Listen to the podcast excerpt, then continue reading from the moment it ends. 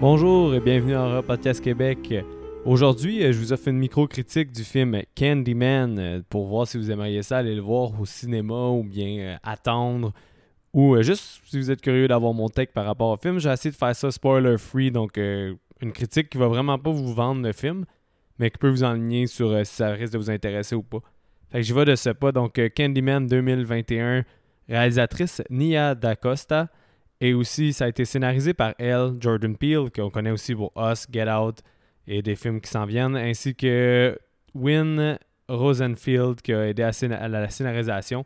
Donc un film vraiment attendu qui a été beaucoup reporté avec euh, la COVID et euh, surtout la COVID en fait. c'est la seule raison qui a été reportée presque. Mais euh, oui, donc moi je pense que l'attente en valait la peine. c'est un film techniquement vraiment beau à voir. Donc juste pour ça, le son, le sound design, puis aussi la cinématographie, juste pour ça, ça vaut la peine d'être vu au cinéma. c'est un très bon film. Des, bons, des bons kills aussi, on peut s'attendre à ça. Un peu trop de off-screen peut-être pour certaines personnes, mais quand même. Sinon, euh, justement, c'est un film quand même un peu plus intellectuel que la moyenne de, de l'horreur. Donc on va un peu du côté Jordan Peele justement par rapport à ça, par rapport à un peu d'analyse à faire. C'est un film aussi que pourquoi l'horreur en ce moment est une belle. On est à une belle époque pour l'horreur, c'est que ça a un message social. Donc, ce film-là est beaucoup sur euh, la, communauté afro-américaine, la stigmatisation dont ils peuvent être victimes, aussi euh, l'histoire qui peut se répéter, la brutalité policière en tant que telle, un cycle aussi qui se crée là-dedans. Que oui, euh, l'original était surtout envers un, drame qui est arrivé en 1800, mais que maintenant, les drames continuent de, se produire.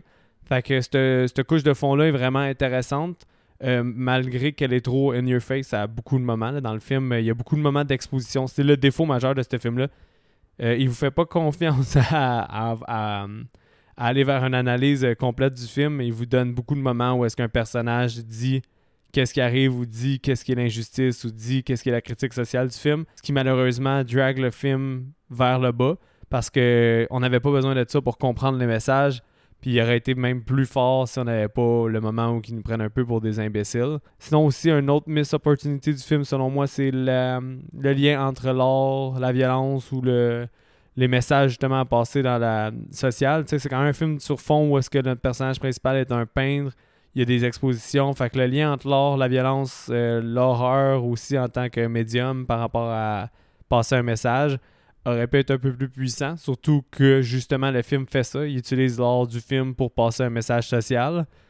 Le fait de aussi amener une couche d'art euh, à un autre niveau ou de pouvoir être quasiment semi-méta en faisant des liens avec, euh, avec l'art aurait pu être très intéressant.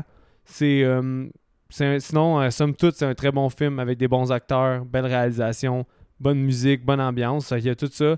Mais défaut majeur, comme j'ai dit, trop in your face euh, beaucoup d'opportunités ratées aussi. Je pense, entre autres, il y a une scène avec euh, plusieurs kills que finalement, c'est un peu trop off-screen, mais ça aurait pu être euh, punché au bout et avoir du plaisir. Mais ils n'ont pas visé ça. C'est correct. Moi, personnellement, j'aurais préféré ça. Mais somme toute, allez le voir au cinéma. Moi, euh, euh, j'ai donné une note de 7.5 sur 10. C'est un très bon film. Je pense pas qu'il accote l'original par contre, mais c'est un très très très bon film. Un peu, euh, un, peu un reboot aussi, là, reboot suite. Puis ils ont trouvé le moyen de faire le meilleur lien avec, avec l'original selon moi. Puis à pousser la mythologie vers un coin qui est très intéressant, vers un enfant, une tangente très intéressante. Là.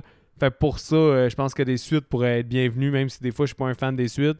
Euh, dans l'horreur, je trouve ça toujours intéressant. Puis en plus, là, je pense qu'ils ont trouvé le bon concept pour, euh, pour pouvoir justement aller vers une suite qui pourrait être super intéressante. Donc, euh, ça vaut la peine d'aller au cinéma si jamais vous n'êtes pas trop anxieux par rapport à la COVID.